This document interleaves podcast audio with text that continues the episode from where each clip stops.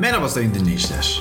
Son yolcunun gökyüzünü yapanların yirmi beşinci ve final bölümüne hoş geldiniz.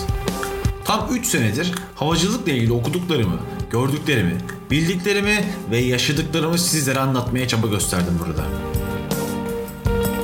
Başta Kerem Gök olmak üzere yüzlerce gazetecinin yazılarını ve onlarca bilimsel araştırma makalesini okudum. Bana kattıkları için teşekkürler son yolcu gökyüzüne yapanlar ve tabii ki teşekkürler sizlere de sayın dinleyicilerim. Biliyorsunuz yola Türkiye'de gerçekleşen kazaları konuşmak üzere başlamıştım. Ülkemiz sınırlarında olan son sivil havacılık kazası beş Şubat iki bin yirmide Sabiha Gökçen'de gerçekleşti. Şimdi bu kazayı tartışalım ve bakalım o gün orada neler olmuş. Mürettebatı ile birlikte toplam yüz seksen üç kişi taşıyan Boeing yedi yüz otuz yedi tipi uçak, belki de birçoğumuzun seyahat ettiği İzmir-İstanbul seferini gerçekleştirmek üzere İzmir'den kalkmıştı. İstanbul'da şiddetli rüzgar uyarıları veriliyordu o sırada. Hatta bazı yolcuların bu rüzgarla uçmaktan korkup son anda vazgeçmeyi düşündüğünü de sonradan öğreniyoruz. İniş yapılana kadar her şey kusursuz gidiyordu. Uçak Sabiha Gökçen için alçalmaya başladığı anda Yalova açıklarındayken bir yıldırım isabet ediyor. Tabii yolcular bunun ne olduğunu çok fazla anlayamıyor fakat pilot yıldırımı tekrarlandığında uçuşuna kadar olumsuz etkileyeceğini çok iyi biliyordu. Bu Pegasus uçuşundan önce piste inmeye çalışan iki tane uçak e, e, inişi gerçekleştirmeyip pas geçiyor. Her ne olduysa bundan sonra gelen uçak yani kaza yapan uçak inişi denemeye karar veriyor.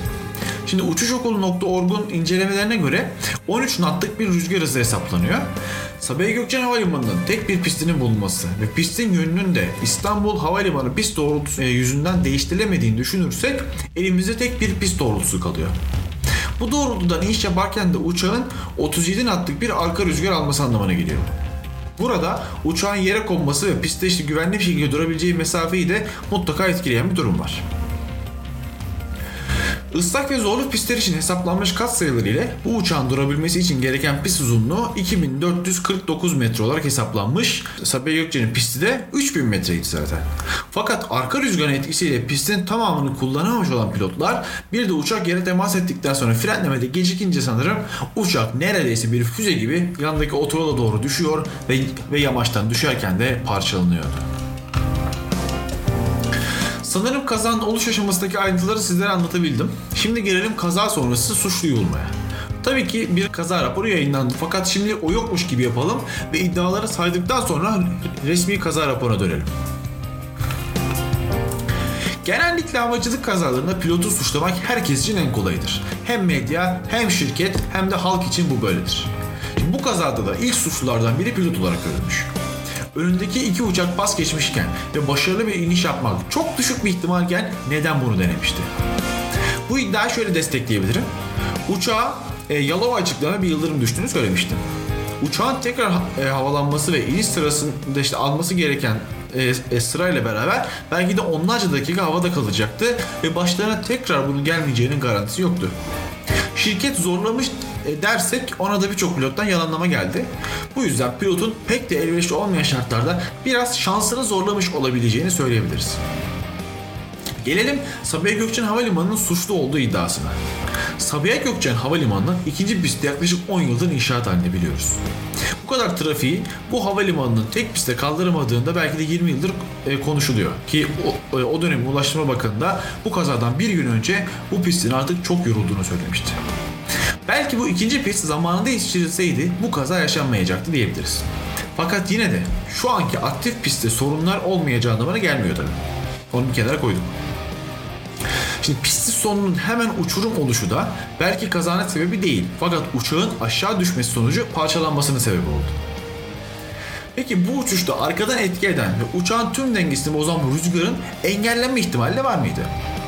Şimdi bazı pilotlar böyle durumlarda yıllardır Sabiha Gökçen Havalimanı'nda pistin iniş doğrultusunun değiştirildiğini ve bu tip durumlarda baş edebildiğini söylüyorlar.